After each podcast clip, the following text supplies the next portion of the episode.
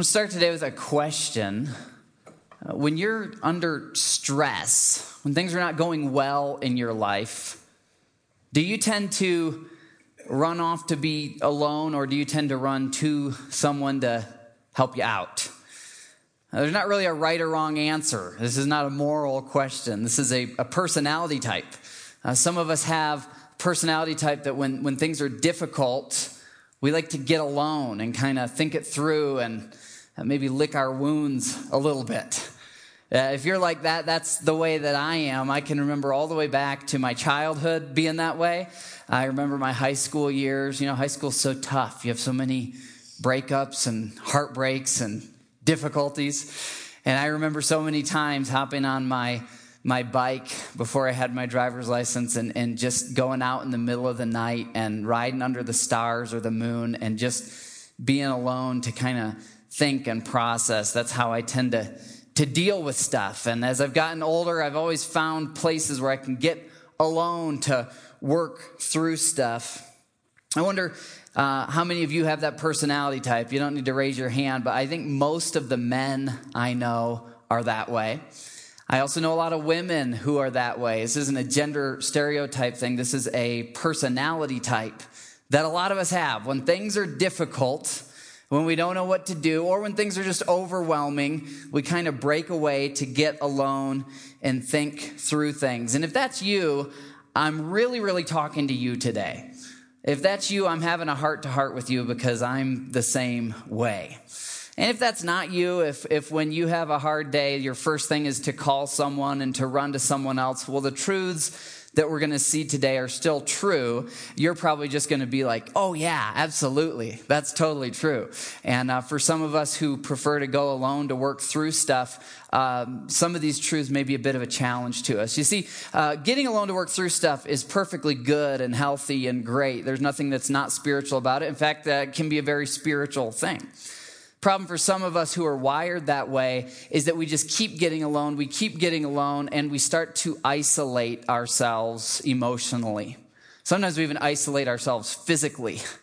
Uh, we get more and more land, we move further and further away from people. Within the house, we move further and further into the, the man cave.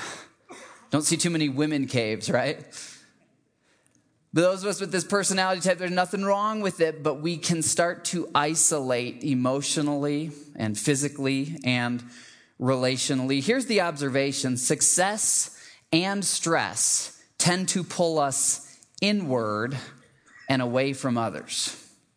Success and stress, two very different things. But for those of us with this personality type, in fact, for the majority of us, either one of these, great success you know, you're in a sales job and it's like, man, all of a sudden you're getting all these commission checks, so you're just going to lean into it. I mean, the getting is good. And there's not really a lot of time to have meaningful relationships right now because I'm just so successful. Things are going so well. I got to kind of keep the pedal to the metal because I know it's not going to last forever, right? So success can draw us inward and away from others and also stress. Sometimes stress in a time of success and other times stress for a lack of success, stress because of just the difficulties of life. And, and under the stress, we're overwhelmed. We don't know how to handle it. And we, we move further and further inward emotionally. And even in our relationships where we used to hang out with some people who, who really knew us, well, now, man, how am I going to show up and just smile to all these people and tell them everything's good? I mean, I don't want to depress them too. I mean, things are pretty tough for me. So we, so we move inward we move away from people. Have you seen this tendency at work in your life or in your spouse's life? Maybe you're there right now. Maybe you're in a time of great success or a time of great stress. And as a result, there's been a trajectory in recent months or weeks or maybe years where you've just slowly been moving more and more inward You've slowly been pulling away from some real relationships. Here's the irony we tend to think, I'll get into community later when I have less stress or when I don't have to manage so much success. That's, that's when I'll get into community. You know, because right now, right now, I can't even think about doing one more thing. Right now, life is so crazy. But someday, when I'm a little less stressed out, someday when I don't have quite as much opportunity and low hanging fruit that's just all around me, someday that's when I'll get into real community. I think maybe, you know, after I graduate from college, I just got to get through these finals or I just got to get through med school. I, once, once I'm done with that, and they're like, well, well, once I'm married, well, once we're settled into our marriage, then we'll get into community. Well, well, the kid, these young kids are crazy. Once we're a little bit older, then we'll get into community. Oh, now mom and dad need to get into an assisted assisted living home. Once, once we get them in an assisted living home, then we'll get into community. Oh man, we just got this new RV. We got to check out the country. Once, once we've checked out the country, once we've really lived up retirement, then we'll get into community. And if we're not careful, if we live the typical American trajectory, we can go our entire lives saying that soon we're going to get into community. Here's the irony, especially for those of us who, on that trajectory, are emotionally moving further and further inward. It's that we carry with us an inner loneliness in the midst of all the busyness, in the midst of all the success, in the midst of all the stress, you, you, can, you can be in a house with a whole bunch of people and you can be lonely inside. So there's this irony, there's this tension that we're carrying around this inner loneliness, and, and yet we're resisting relationships, maybe because of hurts in our past Maybe because we're just overwhelmed. Maybe I think for us men, because we feel like every relationship we go to, people want something from us. We look back at our family of origin and things are messed up there, so there's not really a lot of hope in uh, having a close relationship there. And we look at our, our kids and our spouse and, and our work, everywhere we go, people want stuff from us. And it's stressful, it's exhausting. And so we just move deeper and deeper inward. Well, thankfully, we have a creator who knows us better than we know ourselves. Because whether we acknowledge it or not, that trajectory does not lead to a good place. Stay on that path long enough, and it leads to deep depression. It, leads to grabs for relationship that are impulsive grabs at affairs and other things that because you're so lonely and finally in a moment it looks like there's a connection and, and you're, you have suffocated your soul. And so your soul gasps out for air in unhealthy ways. You have a creator who designed you who knows you who wants something better for you. And here's what he tells us today.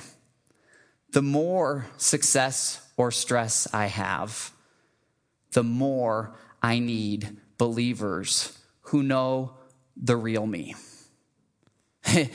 As often is the case with our Creator who knows us better than we know ourselves, what we need is the opposite of what we feel, and it's the opposite of what we do in our own nature.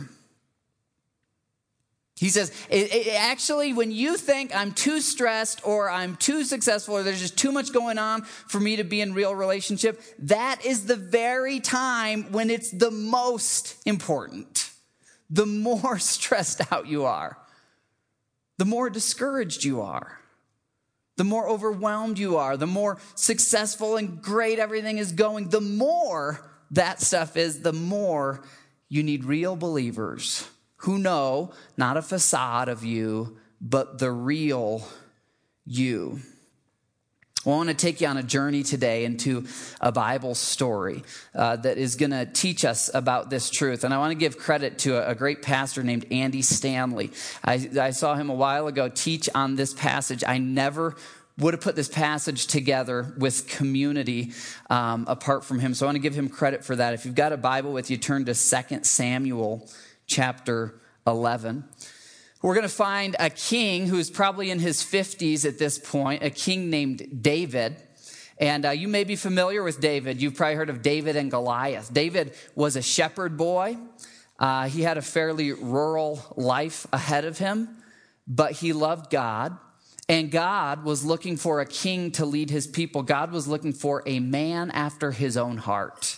And God saw that in this young shepherd boy who would, who would write songs while he was out there in the wilderness tending the sheep. He would sing to God. He just loved God. Scripture calls him a man after God's own heart. So God chooses David, anoints him, and kind of supernaturally empowers him first to defeat Goliath, but then supernaturally to be a leader and a warrior in ways that were just almost beyond human. David was this great leader and this great warrior. He was empowered by God.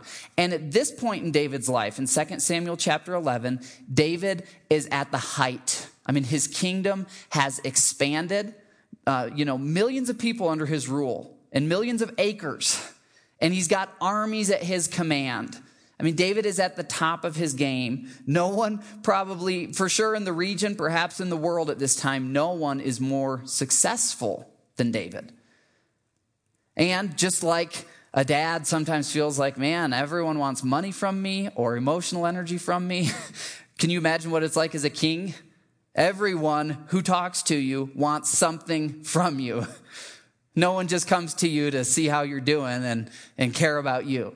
Uh, they come into your presence because they need something or they want something. David is under stress and he's also experiencing a whole lot of success. That's where we find him here in 2 Samuel chapter 11.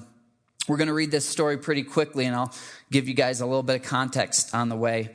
Verse 1 In the spring, at the time when kings go off to war, David sent Joab out with the king's men and the whole Israelite army. So, so every spring, this was a, a cultural thing at the time. Every spring, kings would go to war. And it, you kind of didn't have a choice, right? Because your kingdom bumps up to neighboring kingdoms, right? Let's say your kingdom is Arizona.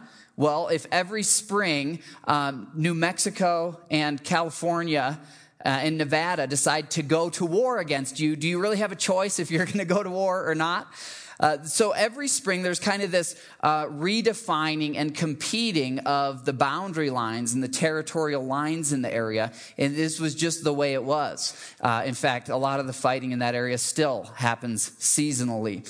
Uh, in the spring, when kings go off to war, David sent out, look at that, the king's men. Well, who are the king's men? Let's answer that question. Who are the king's men? The king's men were these guys. Through their combined strength of relationship, David and his mighty men, they're sometimes called, they had together built this entire kingdom of wealth and prosperity. Now, it was God who did the work, but God worked through David's mighty men. Here's a scripture passage about them in 1 Chronicles 11. It tells us, These were the chiefs of David's mighty men. So this was written before our text today in, in 2 Samuel. These were the chiefs of David's mighty men. So this is a specific group of actual really strong warriors who David, every spring, he'd go out with these same guys uh, and they would build up their kingdom. They, together with all Israel, gave his kingship strong support to extend it over the whole land as the Lord had promised. So God did the work, but God worked through David and these mighty men.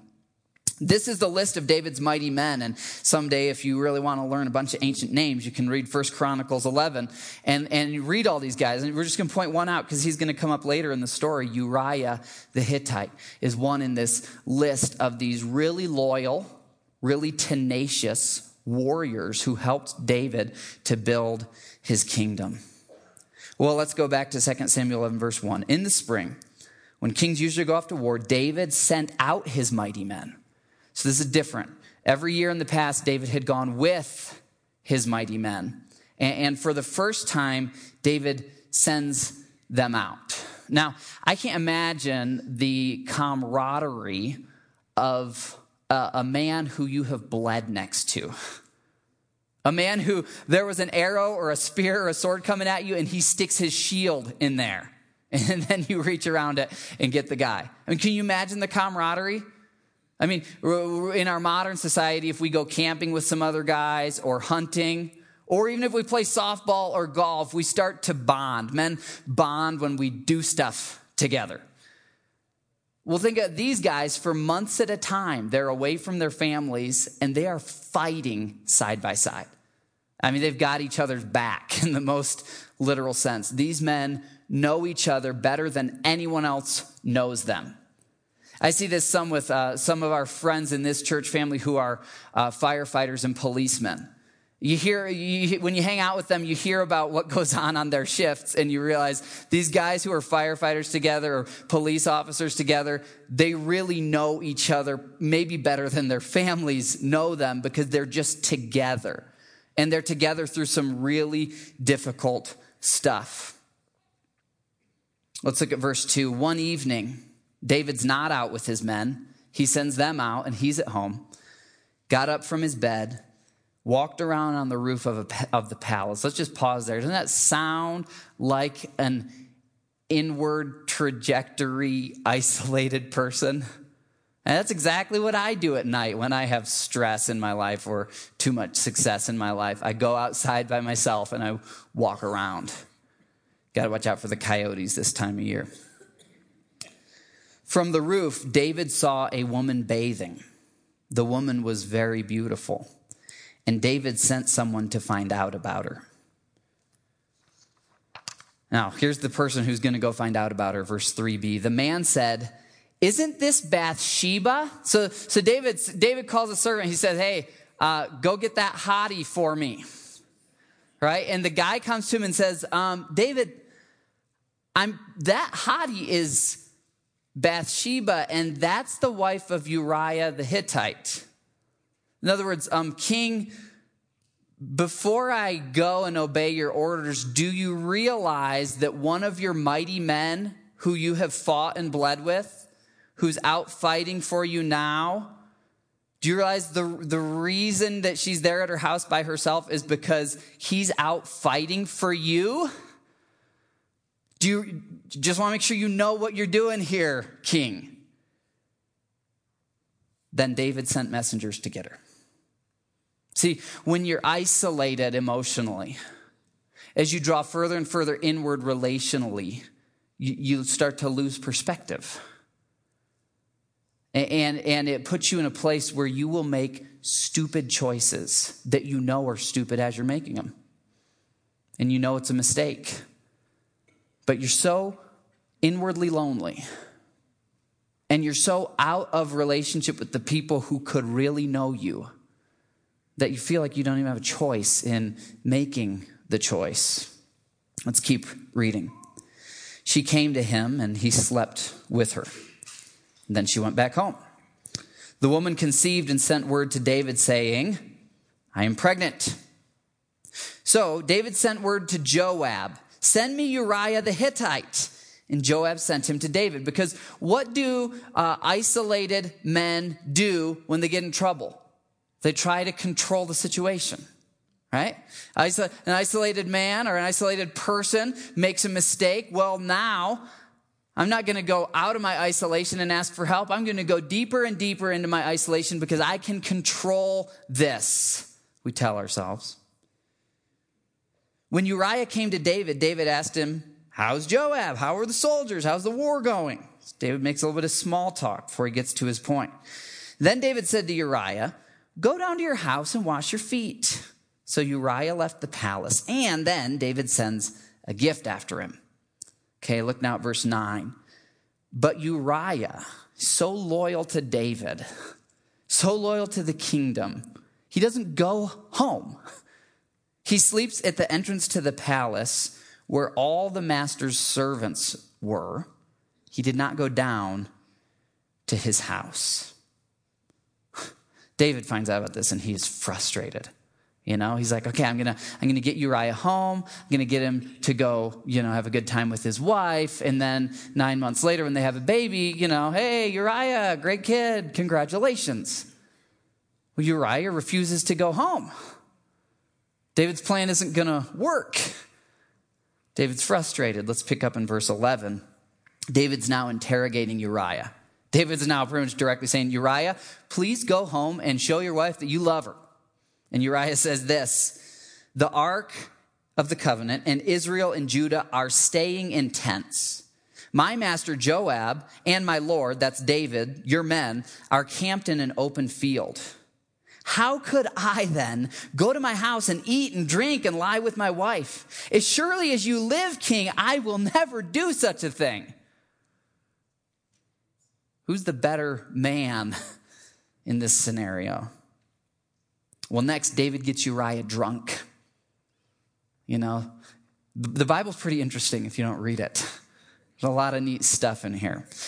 David gets Uriah drunk, hoping he'll go home to be with his wife, but Uriah, even when intoxicated, stays at the palace gates with the servants. He's just so loyal to the king. He's a warrior for this kingdom.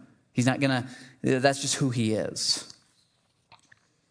So, one attempt to control the situation fails. David starts in on attempt number two verses 14 and 15. In the morning, David wrote a letter to Joab, that's the commander of the king's men, and sent it with Uriah. Here, Uriah, carry this to Joab. It's sealed. Please don't read it. Carry this to Joab. Here's what the letter said Put Uriah in the front line where the fighting is fiercest. Then withdraw from him so that he will be struck down and die. And Uriah, this faithful, loyal servant warrior, carries this message from his king, gives it to his commander, and he dies. Well, David then marries Uriah's widow, Bathsheba, and surprise, she has a baby. Verses 26 and 27 tell us. And scripture's really clear in case you don't know from the tone of the rest of scripture and the commands of God. The story ends this way. Well, it doesn't end, but the telling of this part ends. The thing David had done displeased the Lord. Very obvious, but God doesn't want us to miss it, okay? So God sends a prophet to David because David's little plan to control everything is an utter failure. Uh, the servants from that night they, they talk to the other servants. Word gets around. And pretty soon, all of Jerusalem knows that David not only slept with the wife of one of his mighty men while the guy was out fighting for him, but then had him killed and then brought her into his palace and made her his wife. Everyone knows this. David's leadership is, is starting to dissolve, and he's so isolated he probably doesn't even realize it. And God sends to him a prophet named Nathan. Let's look in chapter 12. The Lord sent Nathan to David. When he came to him, he said, to give David a parable. There were two men in a certain town. One was rich and the other one's poor. Now, while Nathan's telling this to David, David is so isolated relationally and emotionally, he's so inward in his thinking that he really thinks his plan to cover this up has worked. He really thinks nobody knows. And Nathan comes and says, There were two men in a certain town, one rich, the other poor. The rich man had a very large number of sheep and cattle, but the poor man had nothing except one little ewe, one little baby lamb he had bought. He raised it, and it grew up with him and his children. It shared his food, drank from his cup, even slept in his arms. It was like a daughter to him. You think David, who had been a shepherd boy, as this story is being told, and Nathan's talking about a lamb sleeping in his arms, you think David might have uh, made some emotional connections there? Remembering back to what it feels like to have a little warm pet sleeping in your arms. Verse 4 The rich man takes this little lamb that is the prized possession of the poor man and he slaughters it. He, he prepares it, he eats it. He had all these other lambs he could have eaten, but instead of doing that, he takes from this poor man. Well, here's David's response in verse 5 David burned with anger against this fictitious man and said to Nathan, As surely as the Lord lives, the man who did this deserves to die. He must pay for that lamb four times over because he did such a thing and had no pity. And then Nathan responds, David, that man is you. You're the one. You're the one who took the, the one prized possession of a poor, faithful man, and you have so much and took it. That's you. And so, this is what the Lord, the God of Israel, says to you, David I anointed you king over Israel. I gave your master's house to you. I gave you the house of Israel and of Judah. And if all this had been too little, David, I would have given you even more. What a verse. I mean, David, in your isolation, in your loneliness, under your stress, under the weight of your success, if you had asked me to help you, I would have. You're the richest man in the world right now, and I would have given you even more if you had come to me. Verse 9 Why did you despise the word of the Lord by doing what is evil in his eyes? Man, what a story. You know, if you grew up in a family where your parents didn't get divorced, you have no idea what it, the, the pain. You might think, you know, if I make this mistake, maybe it could lead to divorce. Well, maybe that wouldn't be so bad. We don't have the best marriage anyway. You have no idea of the pain. And David had no idea. From this moment on, his adult kids, they never take him seriously again. You can't calculate what that will feel like to be an adult dad and have grown up kids who they just don't even take you seriously. They think that you're a joke because of the choices you've made. David's kingdom, which was thriving and growing and united, it starts to dissolve. It starts to crumble because people who were so loyal to him now start to wonder about his heart and his motives. From this moment on, David's life had peaked from this moment on, it's going to be downward. God still loves him, God's going to forgive him, but the consequences are real. Civil war is going to come. David's own sons are going to go against him in war. Some of will end up dying. The hardest years of David's life are about to come, a lot harder than when he was a shepherd.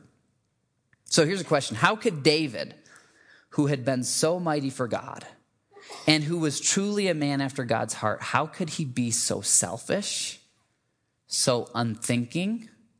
You could add so stupid, so evil. How could he do that? Here's why. Because when David should have most been in community, he chose isolation. And I'm no better than David. You're no better than David. when he most needed community, he chose isolation. When he most needed some people who knew the real him and the weight of the struggles that he was dealing with, he went inward and inward and inward and isolated. In this true story, we see a man after God's own heart make a foolish, legacy defining mistake. And the same story happens thousands of times every year. Christian men who have loved God and served God and who have grandkids who look up to them, they, they, they do this same thing.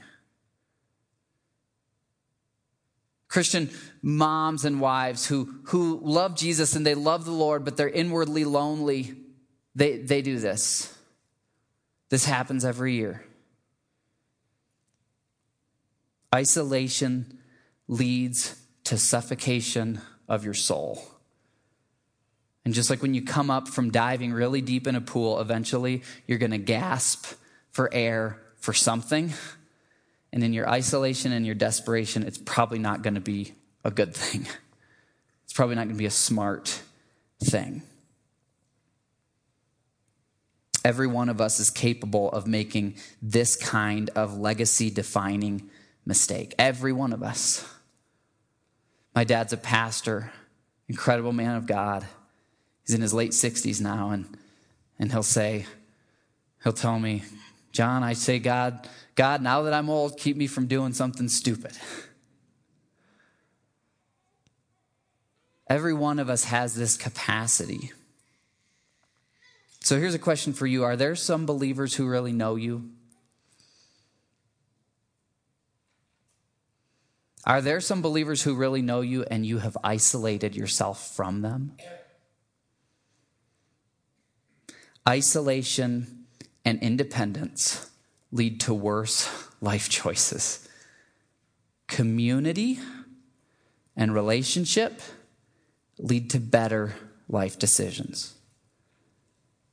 Now, there's room in this for you to go out at night and think by yourself. There's room in this for you to process as an introvert, okay? But if all you're ever doing is processing as an introvert, you're, you're not going to make the best life choices that you could. And by the way, this is one of those principles, like a lot of principles in Scripture. If you're here and you're not even a Christian, there's some truth you can take from this that will help you in your life. It's not going to give you eternal life, but it'll help you keep you from making some stupid decisions. Why? Because Scripture says all of our hearts are deceitful. When our emotions get going, we lose perspective. And we need loving people around us who know what we're actually struggling with so they can say, you know, uh, you see it this way, and I, I, see what you're trying to, to get at here, but I, I think there's a healthier way to go about it. So here's a question Where you have had stress or success in your life lately, has it driven you away from the people you most need? Has it driven you away from the people who know the real you? And of course, as Christians, as followers of Christ, we have the benefit that that, that counsel, those people who know the real us, they're not just going to tell us, well, here's what the newest Taylor Swift song says, so do this. Right? They're, they're going to say, well, here's what God's word says. And they're going to speak truth into you, eternal truth, the wisdom of God, the one who knows what you actually need more than you do.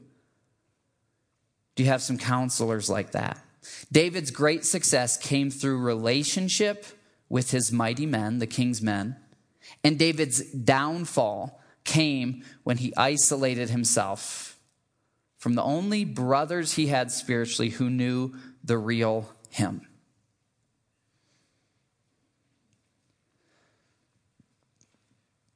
Over this last weekend, uh, we had a retreat with our elders. Um, we've got about we've got five elders here, and uh, I get to be one of them. And Pastor Clovis, our executive pastor, he always hangs out with us and, and he's part of our, our circle.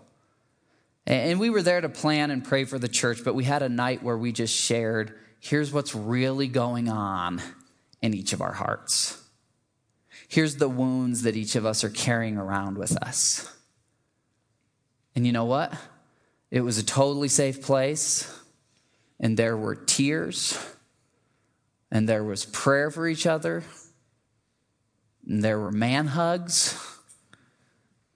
See, everybody has stuff. Everybody has stuff. Your, your inner wounds, your inner struggles, you're not a mutant for having those. You're just a human for having those, okay? Everybody has stuff, and there's seasons in life in which you carry heavy, heavy things. Everybody has stuff. Here's the question Do you have anybody to help you carry your stuff? Do you have anybody to help you carry your stuff? Do you have anybody else who knows your stuff? Or have you followed the natural gravitational pull inward? And if you have, it's normal. You don't have to beat yourself up, but I'm here today to, to tell you there's a, there's a better solution when you're the most stressed, when you're the most successful, when you most think that you don't have time, that's when you need real relationship with believers who know you. You don't have to have 200 believers who know you, but I sure hope you have two. Has success or stress been isolating you from believers who know the real you? We all have the potential to drift, and that's how it happens. It's a drift into life destroying, family destructing, legacy defining disasters. We all have it. Authentic community, that is, that real relationship with just a few people who know the real you, it protects you from your spiritual enemy who's out to get you. It also protects you from yourself, protects me from myself.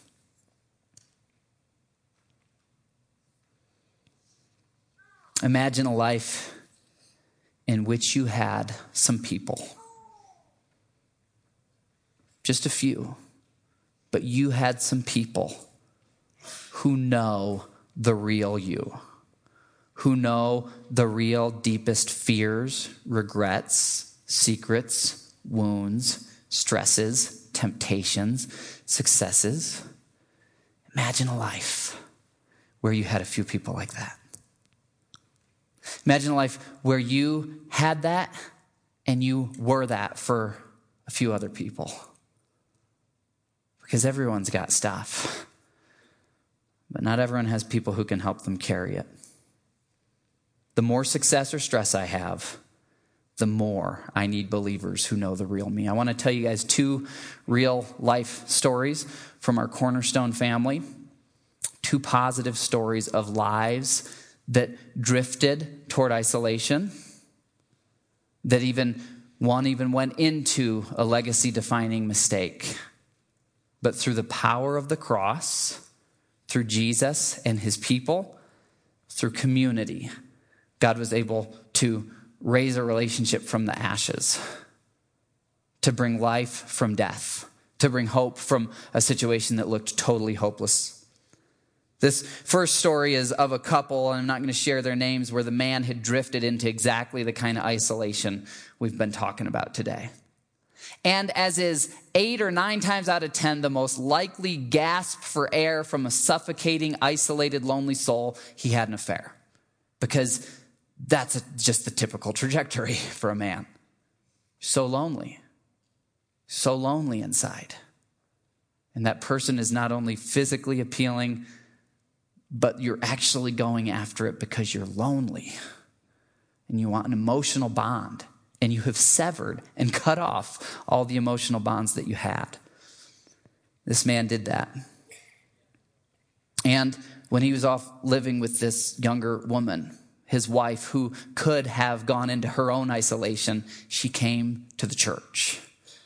She came to community.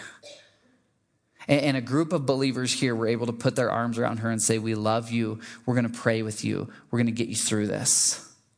And when, when she may have had the, the, the, desire to go inward out of false shame or false guilt, she went to community.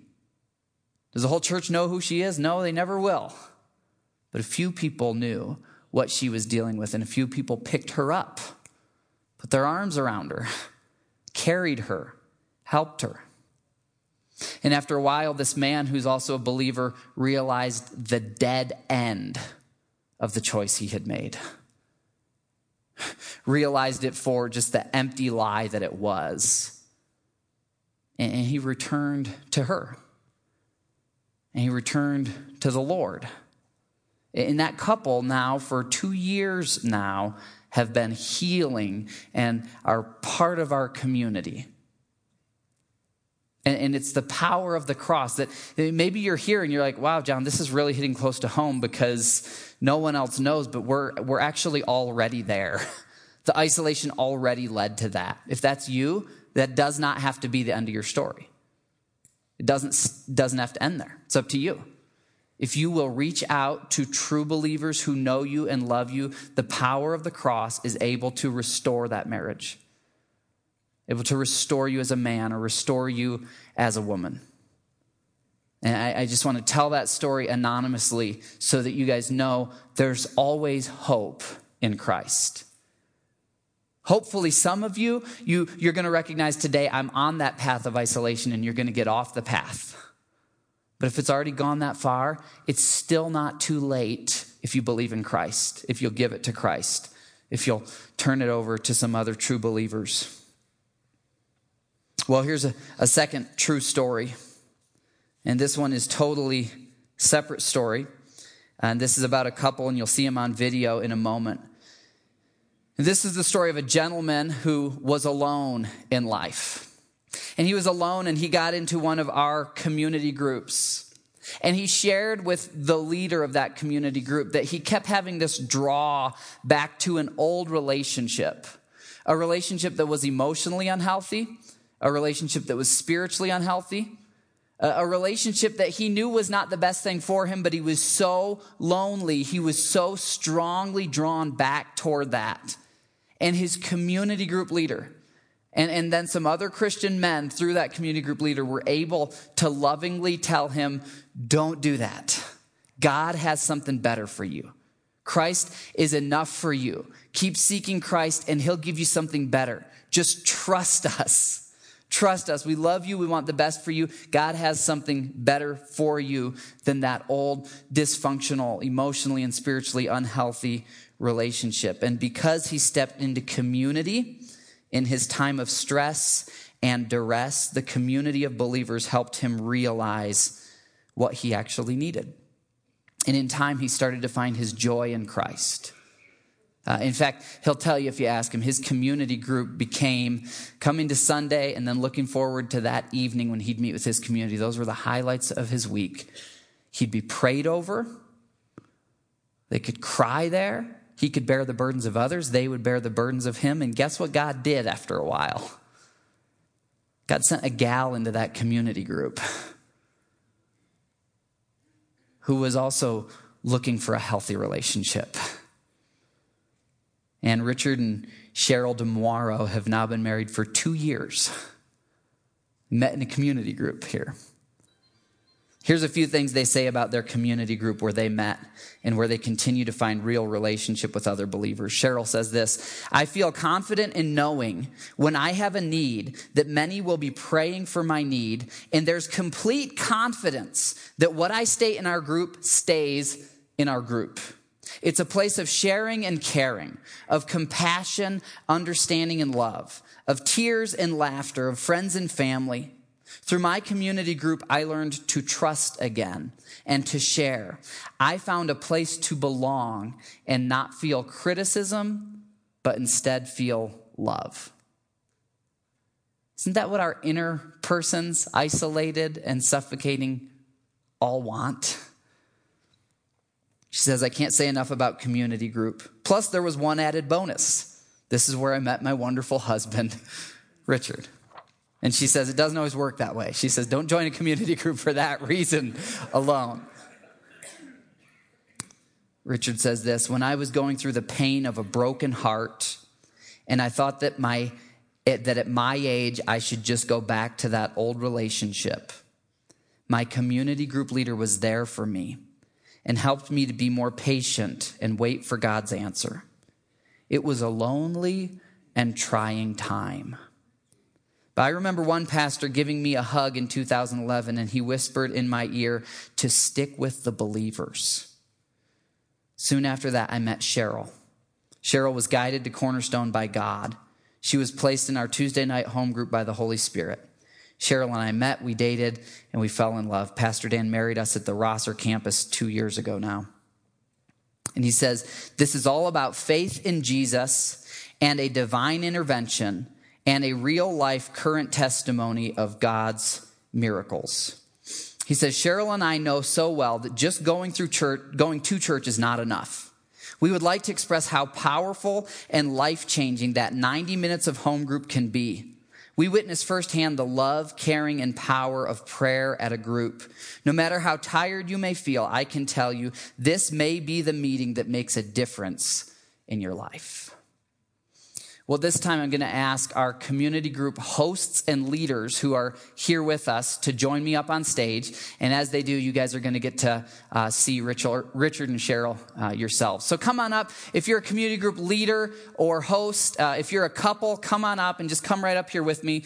We want to um, pray for you guys. God's using you guys. Come on up while this plays.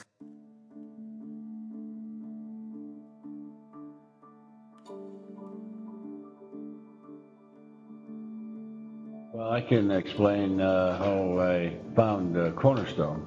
This was through uh, my good friend Guy Noss. He knew of uh, my pain and heartache that I was going through a divorce. Uh, he and his wife Diane had invited me here to Cornerstone. Guy was not afraid to approach me, uh, ask me if I wanted to pray. I did. we prayed together and I, I, was accepted Jesus Christ and I was reborn uh, at that time in 2011 from Bible Group in this church. Cheryl and I met each other. Christ had His plan for us. You know, I, I need to say, even at my age of, of 69, uh, It's not too late to reach out for Jesus Christ, and He's there for you.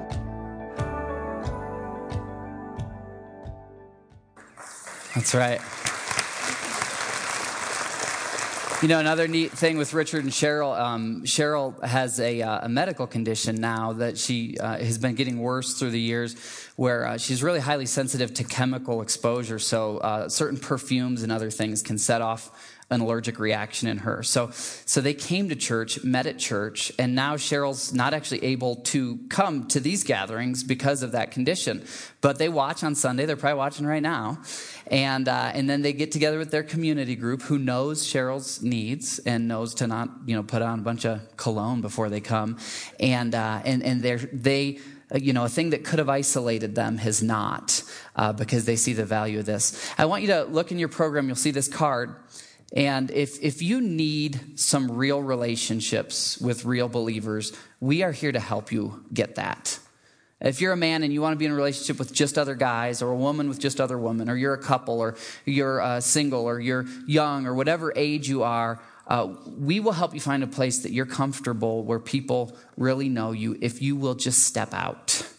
If you'll step out of your, out of your comfort zone just enough so you can fill this out, and on your way out, there's a bucket, or you can text group to this number on the screen. Uh, it might be easier. Maybe you don't have a pen, or maybe you do have a pen. It would just be easier to just text the word group to 928 899 4217, and our community group's pastor will help you find a group that fits you well. Or if you know somebody up here, these lovely men and women. If you know someone up here, just tell them you want to be in their group uh, because these are a number of our community group hosts and leaders. We love you guys. Yes.